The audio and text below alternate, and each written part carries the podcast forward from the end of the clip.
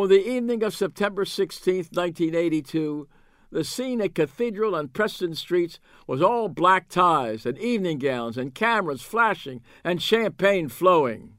The occasion was a grand opening gala of the Joseph Meyerhoff Symphony Hall. All the beautiful people were there.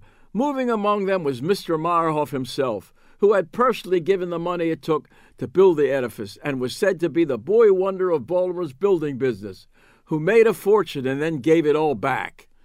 Asked to talk about how the project got started, Mr. Meyerhoff said modestly, It wasn't my dream. It was Maestro Comissiona's. He worried me so about it, I finally did it.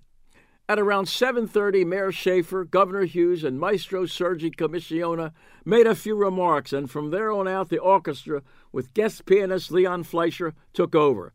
The Meyerhoff was open. The address of the Meyerhoff was listed officially as 1212 Cathedral Street.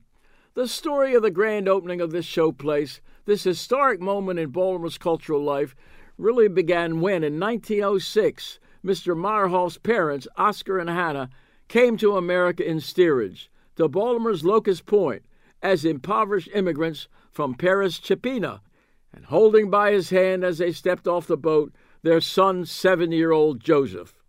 When Joseph Meyerhoff was a young boy, he attended an accelerated middle school called School 49, then located across Cathedral Street at 1211. From 1211 on the east side of Cathedral, where School 49 was, to 1212 on the west side, where the Meyerhoff is, is maybe 50 yards. But in time and history, the journey from 1211 Cathedral to 1212 Cathedral, from one side of the street to the other, was a very long journey but Mr. Meyerhoff had made it.